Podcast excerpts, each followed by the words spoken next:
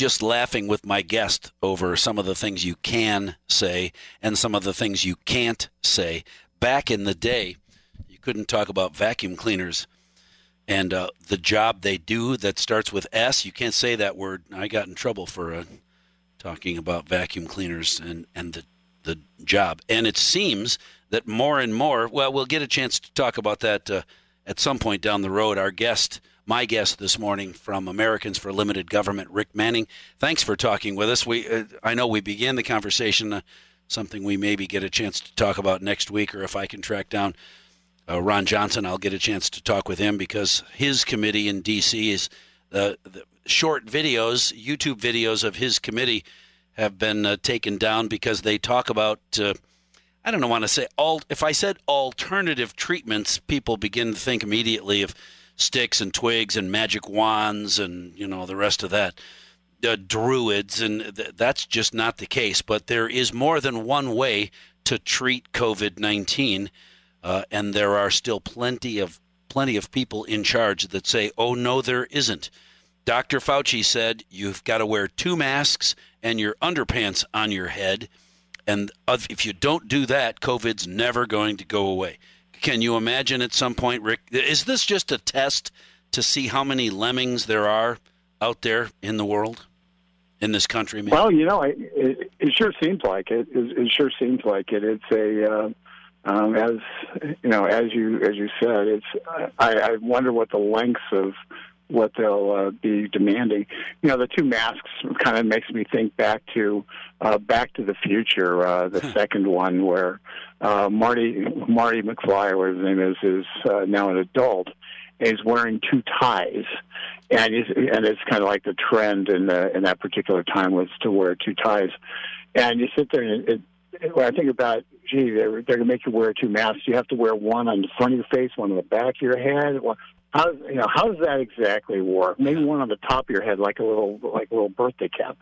um, you know, so it's a you know two masks don't say how. So you know, all in all, if you really wanted to make fun of them, you could do that. I'm sure that there you would be called out and uh, and abused in social media and lose your job if you did that. But it's a uh, but a, that mask on the back of your head probably do as much good as the one on the front of your head. well, according to a lot of people, you're absolutely correct. And you can't talk about it at a White House press conference because you didn't submit that question ahead of time for approval. There will be no spontaneous uh, conversations anymore in the White House press room because all of those. Uh, those men and women that are waving their hand, ooh, ask me. I, I have a question. I have a question.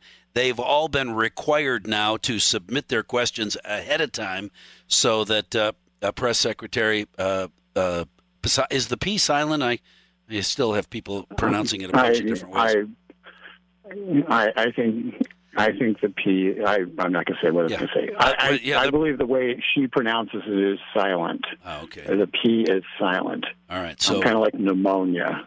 okay. the P is silent pneumonia, and the P is silent and whatever her name is. Right. And I think they have both the same effect on humans. I wonder how many years it'll be before circle back are words that the Unicorn Society uh, outlaws. We've heard that uh, term far too often.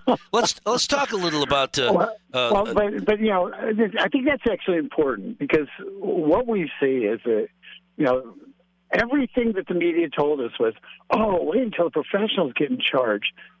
She doesn't know what she's talking about on anything. No, she comes in. It's like she just showed up to work. And you know, well, what's happening today? Well, we're going to go out in front of the press and answer questions. Well, she's she is absolutely completely unprepared. And secondly, apparently her staff doesn't prepare a briefing book for her. So, you know, Kayleigh McEnany, she took a lot of grief, but the woman was prepared. And she had answers, and they didn't like the answers, so they said they were false.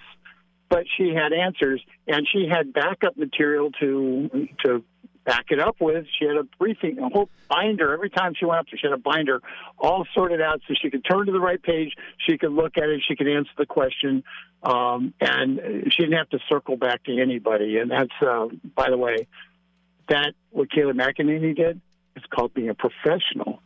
What you're seeing right now is total amateur hour. Right. Well, and uh, I don't know. Uh, is the media have they said anything about that? I've I've just heard the stories of submit your questions ahead of time uh, or we don't ask your question. I haven't heard anybody in the media saying, "Hey, wait, what? I have to submit my question for approval."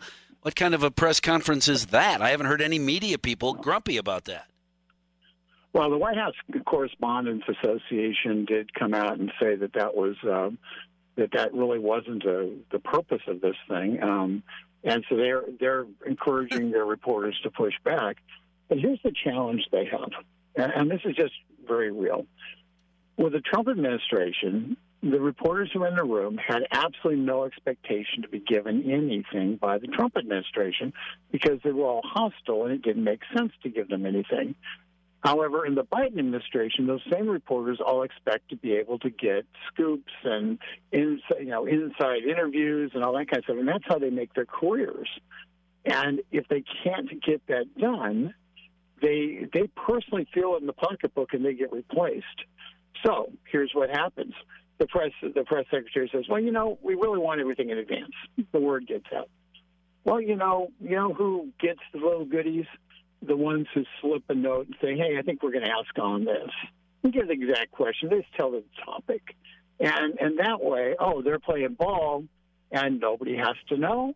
They they're playing ball. They get the exclusive with the president three weeks from now on their on their air, and they look good. They get more money, and everybody's happy except for the fact that the White House is completely able to prepare for every single question because they have them in advance, and the press corps has a vested interest in maintaining that relationship. So that's the I'll wash your hands, you wash mine kind of relationship that exists that did not exist with, the, with President Trump as we had an adversarial media instead. Right. Uh, nudge, nudge, wink, wink. You're on Stephen Colbert. The questions and answers on flashcards behind Stephen off camera, so you always look like you know what you're talking about. I, uh, I, one hundred percent. Well, and you know, they, and if necessary, they just put an ear, they just put an earbud in her ear and tell her what to say. You know, that's what they did with our candidates. So why not with her? Yeah.